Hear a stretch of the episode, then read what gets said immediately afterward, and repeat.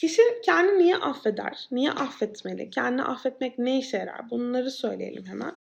Eee, aslında kendini affetmenin de iki türü olduğunu söylüyoruz. Sözde affetme ve gerçekten affetme. Şimdi sözde affetme birazcık daha umursamamazlık. Yani hani tamam yaptım, yapacak bir şey yok. Hani geçti gitti. Bir sorumluluk almıyorsun. Yani oldu. Ya yapacak bir şey yok. Yani utanç duyuyorsun belki yaptığından ama geçiyor, gidiyor. Gerçekten affetme ise suçun bütün aşamalarını düşünüp ya ben bunları yaptım. Neden yaptım?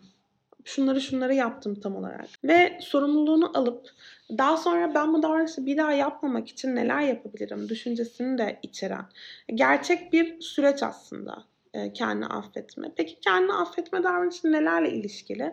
Mesela mükemmelliyetçi olan insanların kendilerini daha zor affettiklerini biliyoruz. Narsist insanlar kendilerini daha kolay affedebiliyorlar tabii ki. Empati yeteneği yüksek olan insanların da kendilerini daha kolay affedebildiği bulunmuş. Kıskanç olan insanlar kendilerini zor affediyorlar. Uyumluluk hatırlarsanız başkasını affetme konusunda uyumluluk arttırıyordu onları affedebilme e, halimizi.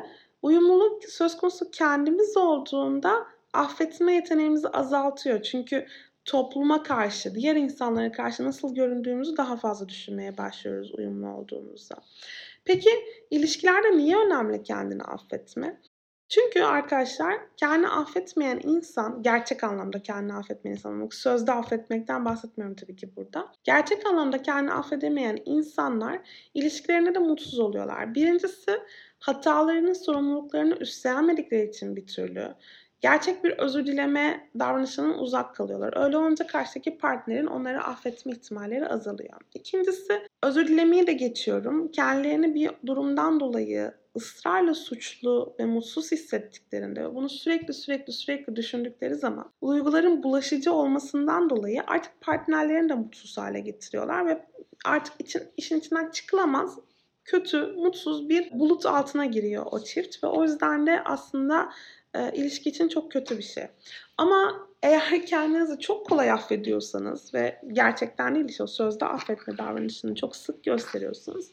Bu da yanlış davranışlarınızı sık sık tekrarlamanıza sebep oluyor. Kendini affetmekle mesela çeşitli bağımlılıklar arasında bir ilişki vardır. Yani kendinizi eğer çok kolay affedebiliyorsanız birazcık da düşünmek lazım. Niye kendinizi çok kolay affedebiliyorsunuz? Diğer taraftan şunu da söylemek istiyorum. Öz şefkatle ilgili yapılan araştırmalar şunu gösteriyor. Biz kendimize mesela en yakın arkadaşımıza gösterdiğimiz şefkati göstermiyoruz. Yani bizi yaptığımız birçok davranışı bir başkası gelip anlatsa ya ben böyle böyle bir şey yaptım diye anlatsa o insanlara karşı çok daha anlayışlı yaklaşabiliyoruz. Ya bunu yapmışsın ama şöyle şöyle sebeplerim vardı. Bu kadar kötü bir insan değilsin sen. Bak şu şu şu faktörler seni etkiledi gibi şeyler söyleme ihtimalimiz çok daha yüksek oluyor.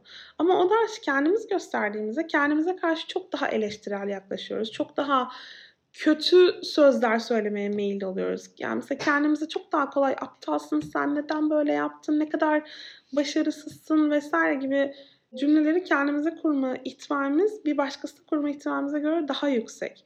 O yüzden kendi affetme süreci içerisinde kendimizle barışmayı, kendimize duyduğumuz öz saygıyı da arttırmayı, benzer bir şekilde öz şefkati de arttırmayı unutmamamız lazım.